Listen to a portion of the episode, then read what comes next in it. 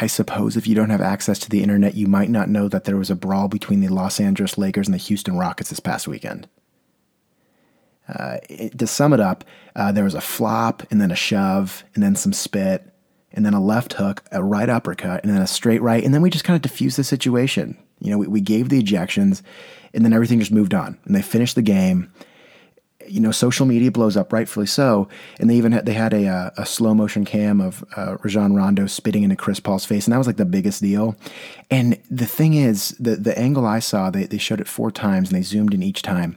And I'm going to be honest, the spit really didn't it didn't look that deliberate. For all I know, he might have been trying to pronounce like a very difficult word. I'm being honest, it, it didn't look like he was literally. If you're going to spit on someone, loogie it, it didn't look like Rajon Rondo was trying to huckaloo. It, was like he was trying to say like pudding or Pikachu, and then, then the kind of the P just threw a little projectile at Chris Paul, and then you know he goes for the eye gouge, and then that's when the fists start coming out. And you know, I mean, it it happened. There were punches thrown. It wasn't a good look for the sport. With that being said, um, I can't help but draw the immediate comparison. November 19th, 2004, Detroit, Michigan, the malice at the palace for those of you who have no idea what I'm talking about, I'll, I'll, let me set the stage. So, uh, Pacers Pistons. Pacers are up 97 to 82. Under a minute left. They've done their job. They, they walked into a hostile environment, executed the game plan. 15 point lead. The, game's done. It is completely over. But you know, you gotta to, for it to officially be on paper, you have to literally run the clock down to zero.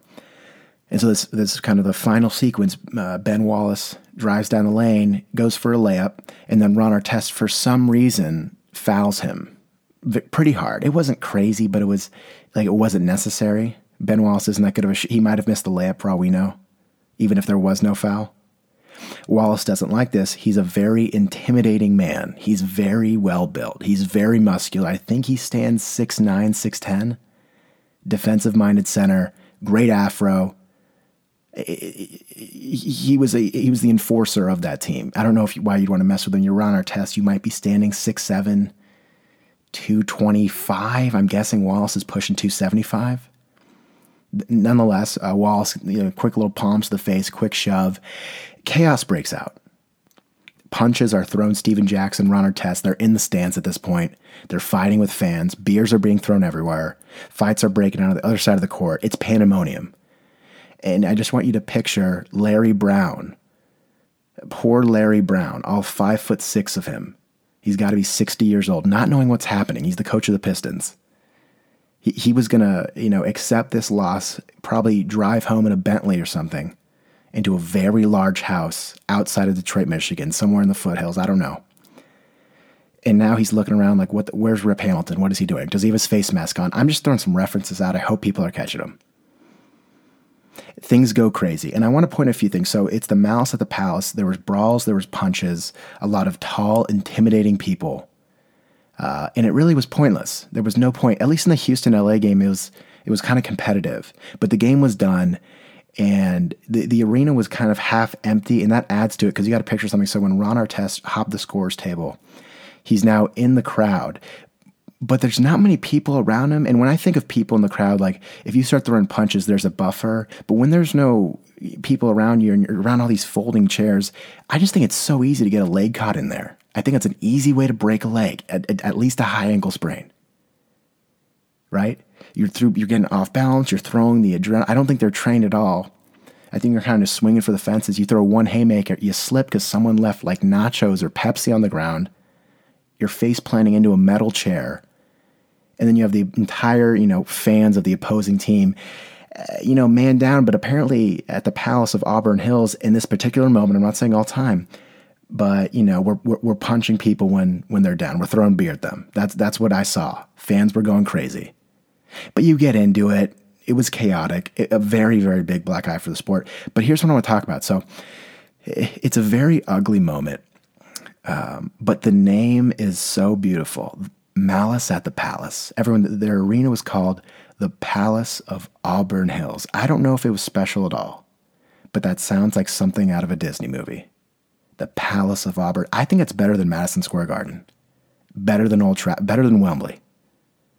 Nou Camp, I don't care. The Bernabeu, I think it's better than. I think the, the, the Palace of Auburn Hills is the single greatest name for any sporting arena for any uh, pop culture arena, for anything. It is the greatest name, the Palace of Auburn Hills. Can you imagine going to work 41 times a year at the Palace of Auburn Hills? Forget Auburn Hills. I'm going to go work at the Palace.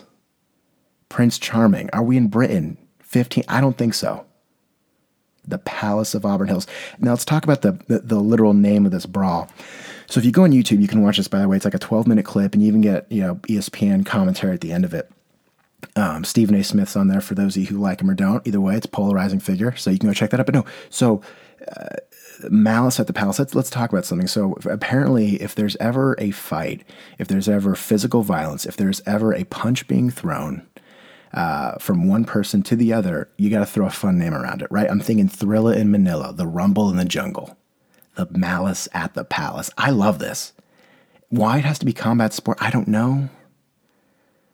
I don't know why we can't, you know, think of fun slogans when things aren't violent and maybe they're beautiful. I've never heard, you know, terror at Wimbledon. Um, I, have never heard, you know, aggression at the Masters or something. You know, you, you, do we see what I'm saying? I don't know why that is. But there's a certain amount of elegance to something so violent, the malice at the palace. And it rolls off the tongue so well. I can't wait to tell my kids about it.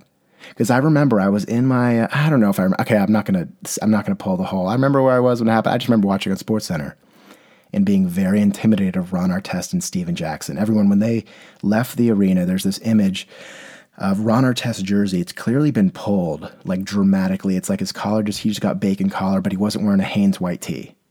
Like this was a Reebok mesh, and it didn't rip. I don't, I don't know how those jerseys didn't rip at all. Maybe a little bit. They stretched. That's legitimate material. I don't know why we moved away from that. I'm assuming breathable. I don't. I mean, you tell me but Ron Artest is being chaperoned by uh, a couple of the Pacers coaching staff, and they're you know all sorts of liquids are getting poured on him at this point, and he's kind of getting in there, and you can see his jersey, like I said, it's been very much ripped down. It's a deep V at this point, and then behind him is Stephen Jackson, and and Stephen Jackson rejected all sorts of chaperone, like he was alone.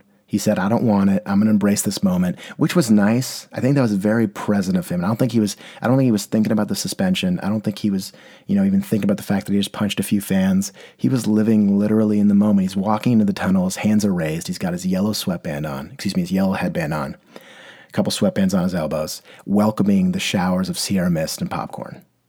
He gets into the tunnel, rips off his jersey, and he did it in a way that I would like rip off my shirt after soccer practice when I was hungry after I got home. A little bit of angst in there. It, it, it wasn't as aggressive as it was sassy, but he, he has his jersey off. And then he goes in the tunnel, and then, you know, they kind of pan out to the scene, panicking people, and we cut to SportsCenter. Um, iconic I know it's infamous. I know people got hurt. I know there was a lot of money in fines and suspensions, and I know it doesn't look good. But to put in perspective, and this is off the top of my head, I want to say like they got suspended for like 60 games, but I think fine wise, it was only like $75,000. J.R. Smith just got fined for some reason 25,000 stands out. It might be 10,000, might be less. Either way, he got fined at least four figures maybe even five, for having uh, Supreme tattooed on his leg. If that doesn't tell you where the league has gone in the past 14 years, I don't know what does. Everyone, here's my thing. The Malice at the Palace was uh, ugly, it was disgusting, but at the same time, beautiful. Poetically speaking, I love that. Malice at the Palace. Ironically speaking, kind of disgusting things, violent things happening at such a illustrious palace of a place Uh, it's something I look on with a bit of a smile, and I feel guilty about it. I, again, I'm saying this. I hope everyone's okay. No one's scarred. But either way, it's in the history books, whether we like it or not.